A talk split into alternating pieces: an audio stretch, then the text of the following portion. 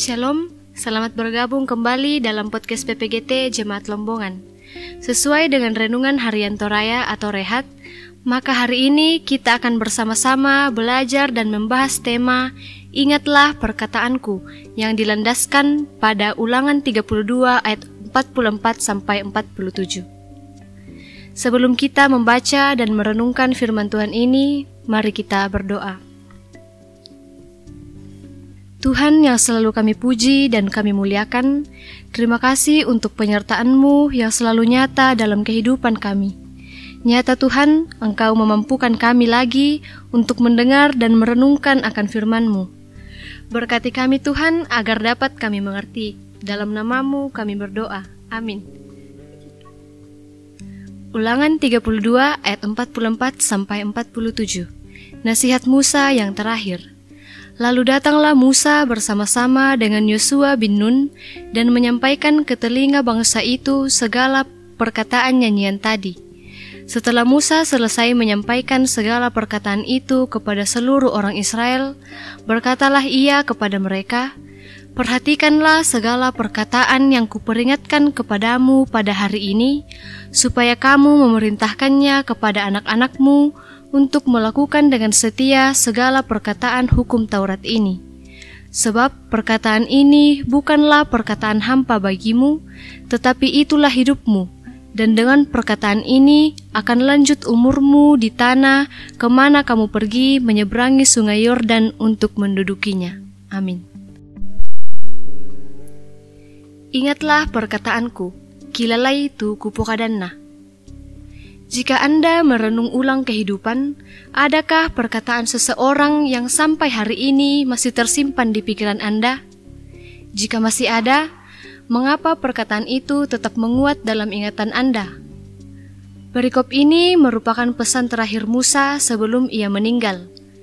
Ia berpesan agar bangsa Israel tetap taat terhadap Taurat dan setia mengajarkannya kepada anak-anak mereka. Ketika Musa menyampaikan nasihatnya, bangsa Israel berkumpul, tertunduk untuk mendengarkan setiap kata dari Musa.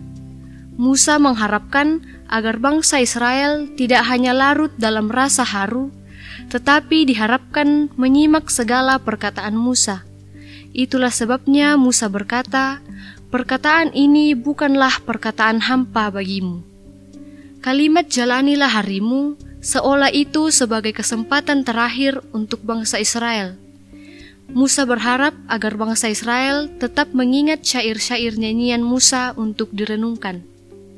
Dalam kesempatan itu, Musa kembali menegaskan kepada orang-orang Israel agar tidak meremehkan segala ajaran, nyanyian peringatan, dan Taurat Tuhan yang telah ia sampaikan kepada mereka, bahwa semua yang telah mereka dengar wajib diajarkan dan dilakukan oleh bangsa Israel dan keturunannya dengan setia. Itulah sebabnya Musa menggarisbawahi bahwa segala hukum Taurat yang telah diajarkan kepada mereka bukan ucapan kosong, melainkan sumber kehidupan mereka.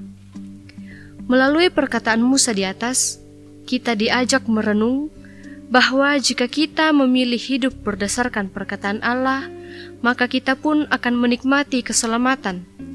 Namun, jika kita lebih memilih mengabaikan perkataan Allah, maka kita akan merasakan kehancuran akibat dari pilihan dan pembangkangan kita sendiri. Amin. Mari kita berdoa. Terima kasih Tuhan untuk penyertaan-Mu untuk kami dalam mendengar dan merenungkan firman-Mu. Melalui firman-Mu, kami diajarkan untuk tak jemu, memuji, dan selalu berpegang pada ajaran-Mu. Berkati dan lindungi kami untuk kehidupan kami hari ini dan seterusnya. Dalam namamu kami berdoa. Amin. Demikian perenungan kita hari ini, semoga kita terberkati.